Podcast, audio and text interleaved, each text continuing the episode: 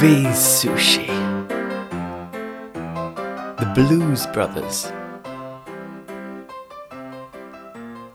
Joliet Jake is being released for good behaviour. He has Jake tattooed on his knuckles.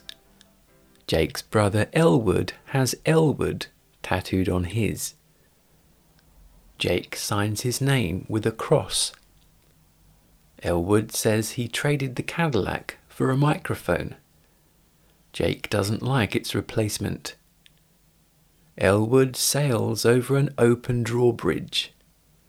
Jake appreciates the car's pickup. It's got a cop motor, cop tyres, cop suspension, and cop shocks. They drive to the St. Helen of the Blessed Shroud orphanage to see the penguin. Inside, both men sit in school desks. The county wants $5,000 in taxes. Jake swears and the penguin hits him with a stick. Jake curses and is again hit. When Elwood blasphemes, he's hit. Then comes a flurry of curses and blasphemies. The penguin batters the brothers for each. When Elwood insults her, she breaks her stick over his head. She rearms and chases them out her office. She says they must redeem themselves. Friend Curtis says that without the $5,000, he'll be homeless. The Cook County Assessor's Office needs the money in 11 days. Curtis says they should go to the Triple Rock for churching up. The Blues Brothers stand at the back. A gospel number starts and people dance. A ray of sunlight shines onto Jake. The Reverend asks if he's seen the light, and Jake says yes. Backflipping down the aisle and tap dancing. He returns to Elwood and repeats the band, as does Elwood. Elwood also dances up the aisle. Jake suggests they get the money by performing with their old band. They're pulled over. Elwood's asked to step out of the car, but he drives away. He then drives through a shopping mall. A police car hits a ramp, turns over, and skids along on its roof. Elwood escapes, leaving the cops seething. A mystery woman has a bazooka and fires several rockets at Jake. Both brothers leave the rubble and go inside the flop house. Inside their room, Elwood puts on music and Jake swigs booze. Jake passes out on the only bed. Elwood watches trains go loudly past, listening to music. Next day, the mystery woman triggers an explosive, destroying the building. The brothers leave the rubble unscathed. Then two cops and Jake's parole officer, Mr. Mercer, also emerge. Drummer Willie asks if Jake has the money he owes them. Elwood says Jake did three years for sticking up a gas station to pay for the band's room service tab in Coal City. Elwood says they're putting the band back together. Someone says they'll need Mr. Fabulous, currently a well paid maitre d'. The brothers go to visit Mr. Fabulous. Jake wants a lavish meal on the house. He wolf whistles, then orders champagne, five shrimp cocktails, and some bread. He orders a Dom Perignon 71 at $120.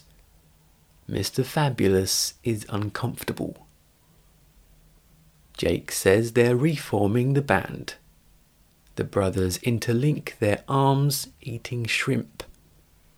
Another diner complains of the smell and requests another table. Mr. Fabulous tries to accommodate. The brothers loudly slurp their champagne. Jake tells someone he wants to buy the man's women, then starts eating the man's food with his hands. Jake threatens to show up for breakfast, lunch, and dinner every day of the week. Mr. Fabulous relents.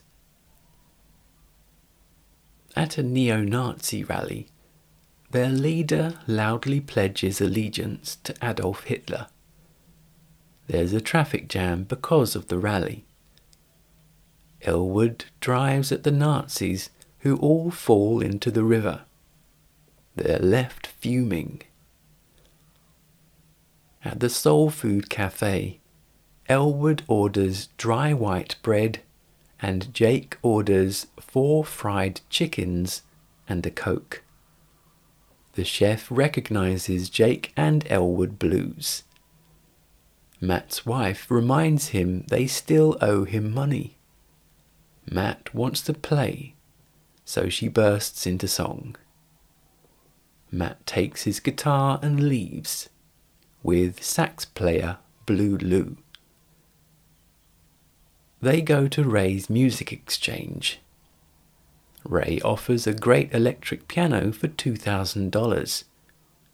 To prove its worth, Ray starts playing it, others joining in. The deal is sealed with IOUs for all the band's equipment. Jake finds a phone booth. There's propane next to it. Booking agent Maury Sline owes Jake a favor. The mystery woman has a flamethrower and torches the propane, which explodes. The booth flies into the air and smashes on the floor. The brothers are okay. Jake decides they're playing at Bob's Country Bunker. The bartender says they usually feature both kinds of music, country and western. There's chicken wire protecting the stage. Jake and Elwood don't know any of the songs on the list. The crowd starts hurling bottles at the band. Then the band perform the Rawhide theme. The crowd are won over. Jake's cracking a bullwhip. By the end, the place is cheering. They make it through alive. Bob says the fee was $200, but the band drank $300 worth of beer. The band is already disheartened. Willie suggests giving the brothers one last chance. When the real good old boys who were actually booked to play, arrive late, Jake demands their union card permits. The leader grows hostile, and Jake goes to smooth things over with Bob before quickly driving off. Cops see the bluesmobile speed past. They make chase and crash into the good old boy's Winnebago, both vehicles flipping over. Maury suggests the Palace Hotel ballroom, which seats 5,000. He agrees to the gig, but he wants a taste if they make a profit. The whole band then leaves the steam room. Reverend Cleophas James puts up a poster. Matt's wife even puts one up. The good old boys also find out. Elwood runs out of petrol and pushes the car to the nearest filling station, where they wait for the petrol tanker. Mr. Mercer learns about the gig. The good old boys are there, armed with sticks. Curtis sings Minnie the Moocher and gets the crowd participating. Elwood breaks into the good old boy's Winnebago and glues the accelerator. Then he adds a chemical to a police car's tire. The crowd gives a standing ovation. Curtis introduces the show band, the Blues Brothers. Jake sings Everybody Needs Somebody, Elwood on backing vocals and harmonica. The brothers leave. Backstage, the president of a large recording company gives them a $10,000 advance on their first recording. Jake wants to give $1,400 to Ray's Music Exchange and the rest to the band. Soon the two groups notice the brothers have gone. In a tunnel, the mystery woman appears and shoots at the brothers. Mr. Mercer is alerted to the gunfire. Both again unscathed, Jake Blues stands up and sweet talks the woman he left at the altar. Jake removes his shades and gives her puppy dog eyes. She softens and smiles. He smooches with her, then throws her in the mud. Thanks to Elwood, one of the cop's tires blows and all the police cars collide. Elwood says it's 106 miles to Chicago. They got a full tank of gas, half a pack of cigarettes.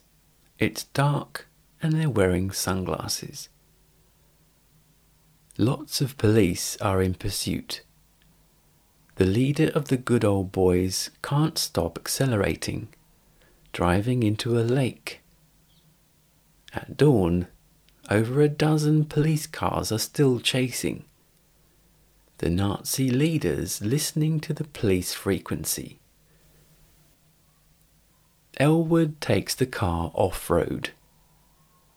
Mr. Mercer's car gets wedged in the side of a lorry. Other police cars in a heap of metal. Chicago precincts are contacted for local intercept. The use of unnecessary violence in the apprehension of the Blues Brothers has been approved. Scores of police are now chasing them through the Chicago streets. Elwood driving at almost 120 miles per hour. He clears another roadblock. The following cars flip over and crash. Several dozen cars now involved. The Nazi leader is immediately behind. Elwood sees a drop ahead and slams on the brakes. The car comes to a halt, its front hanging off the edge. Elwood reverses and he's okay. The bluesmobile flips into the air, clears the Nazi car, lands, and drives away. The Nazis jump and land on the street, descending through the tarmac. The second Nazi car also falls into the hole.